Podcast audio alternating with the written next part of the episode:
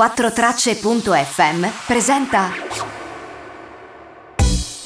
Ciao, sono Jacopo Scarabello e questo è Economia Polpette, un podcast di economia ad alta digeribilità che si consuma una polpetta alla volta.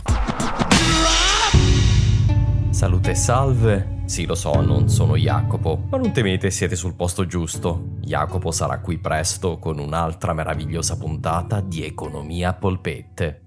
Mi chiamo Marco Cappelli. Anche io ho studiato economia all'università, ma la mia passione è la storia. Dal 2018 conduco Storia d'Italia, un podcast che analizza la storia dell'Italia tardo-antica e medievale. Credo che se vi è piaciuta la storia di Jacopo sui derivati dell'antica Roma, vi piacerà il mio podcast. Per esempio, la mia puntata numero 3 narra il viaggio di una moneta romana, dalla produzione alle mani dei soldati e da qui agli agricoltori e di nuovo al fisco. Tratto di inflazione e crisi bancarie nell'episodio 50, dedicato all'economia e alla finanza dell'antica Roma. Una puntata che è piaciuta molto anche a Jacopo. Ma ovviamente c'è molto altro, perché la storia può essere più appassionante di qualunque romanzo. Grazie Jacopo per lo spazio dedicatomi e ora ascoltiamo le vostre domande e la polpetta di oggi. Ciao Jacopo, sono Marzia e avrei una nuova domanda per te. Potresti chiarirmi cosa sono le politiche di credit easing e di quantitative easing e quali sono i loro effetti diretti e indiretti? Grazie. Ciao Marzia e grazie mille per la tua domanda, che si collega perfettamente con quanto dicevamo nella puntata precedente. Nella precedente puntata, se ve la foste persa, parlavamo del film La grande scommessa, che parla della crisi del 2008, 9, 10, 7, vabbè, quel periodo là. E dagli eventi di quel film, cioè da quello che è stata la crisi dei mutui subprime, è sfociata poi una crisi finanziaria che ha impattato tutto il mondo. Per combattere quella crisi finanziaria, le banche centrali sia degli Stati Uniti che dell'Europa hanno in periodi diversi attuato la politica del quantitative easing e credit easing. E cosa sono queste due cose? Le avrete già sentite nominare tantissime volte nei giornali e alla tv e oggi vediamo che cosa sono queste due cose. Premetto, questo tema è assai complicato vederlo nel dettaglio e vederlo nella sua natura di politica monetaria e di economia monetaria. Quindi, ovviamente, per essere comprensibile, verrà uber semplificato e si perderanno tutte le difficoltà che ci sono dietro a gestire una cosa di questo tipo. Però vedremo insomma le cose sostanziali per rispondere alla domanda di Marzia. Partiamo! E per descrivere quello di cui parleremo oggi, torniamo nel magico mondo di Paperopoli. Paperopoli che quest'oggi fa un po' le veci dell'Europa, che subisce le scelte un po', diciamo, miopi se vogliamo, se non di menefreghismo totale, della gestione del proprio sistema bancario che c'è a Topolinia. Topolinia è un sistema bancario che non è ben regolamentato, danno prestiti a destra e a sinistra e ora è saltato tutto per aria. Però siamo in un'economia globalizzata nel mondo Disney e di conseguenza Paperopoli subisce anche gli effetti delle crisi di Topolinia. Qual è l'effetto principale di questa crisi che Paperopoli dovrà cercare di risolvere? Paperopoli si trova con un sistema bancario con delle banche con poca liquidità. Perché hanno poca liquidità? Beh, innanzitutto perché hanno investito in tantissimi titoli che ora valgono zero si guadagnava tanto, facevano tanti soldi da quei titoli e erano tanto felici perché portavano tanti soldi a casa. Bene, ora valgono zero e quindi non hanno più quei soldi. E le banche fra di loro sanno come sono messe le altre banche e quindi quando una banca si presenta da loro a chiedergli soldi in prestito, loro gli dicono no. E quindi, come immaginerete, le banche iniziano a non prestarsi più soldi una con l'altra. Se non si prestano soldi, non possono neanche prestarle alle persone e alle imprese per l'economia. Perché c'è una mancanza di fiducia fra le banche all'interno del sistema bancario e in più mancano proprio i soldi. Allora, come risolvere questa cosa? Beh, uno potrebbe dire, ma scusami un attimo, c'è la banca centrale, c'ha dei tassi di sconto, perché non vai alla banca centrale a chiedergli soldi in prestito? Ah, facile! è tutta una cosa teorica, in realtà le banche non vanno a chiedere i soldi direttamente alla banca centrale, ma se li prestano fra di loro e la banca centrale tutt'al più tiene le riserve delle banche, mentre le banche poi con l'effetto moltiplicatore buttano nell'economia altri soldi che la banca centrale controlla con i regolamenti che mette e le imposizioni che dà alle banche commerciali. Quindi, ora che le banche commerciali di Paperopoli non hanno soldi e non se li prestano, eh, l'effetto moltiplicatore è molto molto basso. Di conseguenza non c'è più tanta liquidità nel sistema. E allora i cervelloni della banca centrale di Paperopoli si dicono cosa facciamo? E cosa facciamo? Beh, diamo liquidità alle banche se diamo liquidità alle banche, inizieranno a darsela e prestarsela fra di loro e inizieranno anche a prestarla agli altri e tornerà ad esserci un livello di liquidità sufficiente a soddisfare la domanda. Anche perché con la liquidità attuale e la domanda di moneta elevata, i tassi di interesse sono elevati. Siamo in una situazione di crisi, i tassi devono essere bassi. Noi possiamo anche abbassarli, ma anche se li abbassi, le banche non hanno soldi da prestare in giro. Di conseguenza, non li prestano. Come facciamo? Appunto, glieli diamo. E come facciamo a dare soldi alle banche? Beh, sono piene zeppe di titoli di Stato. Potremmo acquistare i titoli di Stato che le banche hanno, noi ci accogliamo i titoli di Stato e le banche hanno la liquidità di cui hanno bisogno. Bene, detto fatto, questo è il quantitative easing, ossia la banca centrale acquista titoli di Stato e acquistando questi titoli di Stato dal mercato secondario, cioè quelli detenuti dalle banche, immette liquidità nel mercato. Quindi le banche hanno liquidità, la banca centrale si accolla i rischi che quei titoli di Stato hanno il sistema inizia a muoversi, anche perché essendoci più liquidità si dà anche innesto all'inflazione che in quel periodo storico, in particolare con quelle condizioni, era molto bassa e si tendeva alla deflazione. Quando c'è deflazione, diciamo che non va bene in economia, perché l'economia non va avanti in deflazione. Quindi, acquistando questi titoli, aumenta l'inflazione, aumenta la stabilità del sistema bancario inizia a rimuoversi il ciclo e il moto dei prestiti fra le banche e ai privati. Oltre a questo, un altro effetto è che, essendoci la banca centrale che riacquista titoli dello Stato, sostanzialmente lo Stato o comunque tutti gli Stati sono incentivati a emettere obbligazioni a tassi di interesse più bassi, tanto alla fine li ricompra la banca centrale. E questo porta a una diminuzione dello spread e una riduzione dei tassi di interesse sul debito pubblico tutto molto bello, ma noi abbiamo comprato i titoli e nonostante compriamo i titoli, le banche non danno prestiti. Cavolo, non danno prestiti. Come facciamo a fargli dare prestiti? Quindi noi stiamo buttando liquidità, ma loro non fanno l'effetto moltiplicatore, quindi sì, la base monetaria della banca centrale è aumentata, ci sono più soldi in giro, ma le banche non li moltiplicano e la domanda comunque è più alta. Come facciamo a fargli buttare più soldi nel mercato? Invece che comprare solo titoli di Stato, iniziamo a comprare anche altro come obbligazioni di società private o titoli di società private. In questo modo non solo diamo liquidità al mercato e portiamo quindi più soldi anche alle imprese e ai privati, ma portiamo anche i tassi di interesse sui prestiti alle imprese ad abbassarsi perché tanto ce li accogliamo noi di conseguenza i tassi possono scendere, in questo modo riduciamo anche lo spread che c'è fra i tassi reali di scambio sia fra le banche che per i prestiti e il tasso che stiamo dicendo noi banca centrale. Bella lì, facciamo anche questa. E questo qui è il credit easing. Sostanzialmente è identico al quantitative easing, ma invece che acquistare solo titoli di Stato, la banca centrale acquista anche obbligazioni di società private e azioni, e quindi titoli di società private. Questo è quello che sia gli Stati Uniti che l'Europa hanno fatto dopo la crisi del 2008.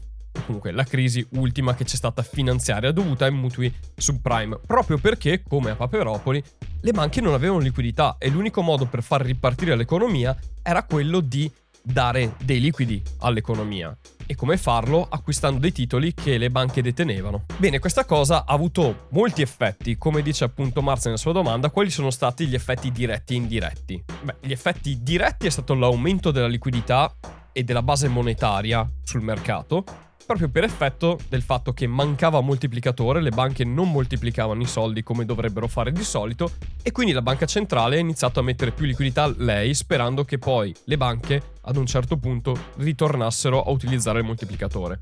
E quindi cosa vuol dire? A prestare soldi. Un altro effetto diretto è stato quello sui tassi di interesse e quindi la riduzione dello spread.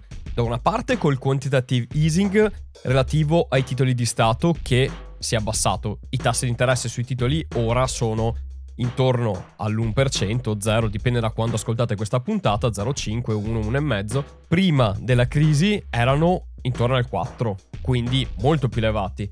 Altro spread che si è abbassato è la differenza fra i tassi che la banca centrale metteva e quelli che le banche effettivamente offrivano e di conseguenza la possibilità di avere un accesso al credito più facilitato anche per i privati. Un altro effetto del quantitative easing è ovviamente con l'aumento della liquidità un impatto sull'inflazione che nel momento in cui è stato fatto era molto bassa se non in deflazione e questo ha portato ai target e alla stabilità di prezzi che la banca centrale aspira, cioè il 2%. Un altro effetto è stato quello della ripresa economica, perché se non si fosse fatto questa cosa qui, saremmo ancora in una situazione di difficoltà e di recessione. Questo ha mitigato e rallentato l'effetto di recessione e ha dato una spinta espansiva molto forte.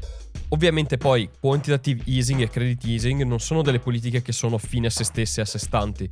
Ci sono poi anche dalla parte del governo, le politiche fiscali e ci sono altre politiche monetarie come sono quelle sui tassi di interesse classiche della banca centrale. Quindi sono delle politiche aggiuntive. Se pensate che abbassa lo spread, lo Stato può indebitarsi maggiormente, quindi fare delle politiche fiscali espansive, cioè far pagare meno tasse o spendere di più in sostanza, perché può indebitarsi a meno soldi, gli costa meno indebitarsi perché c'è la banca centrale che facendo da garante sostanzialmente dell'acquisizione dei titoli può avere degli interessi più bassi. Ovviamente non si può fare all'infinito perché sennò non si crea efficienza nello Stato ma si creano solo delle falle che creano un sistema che non si regge in piedi.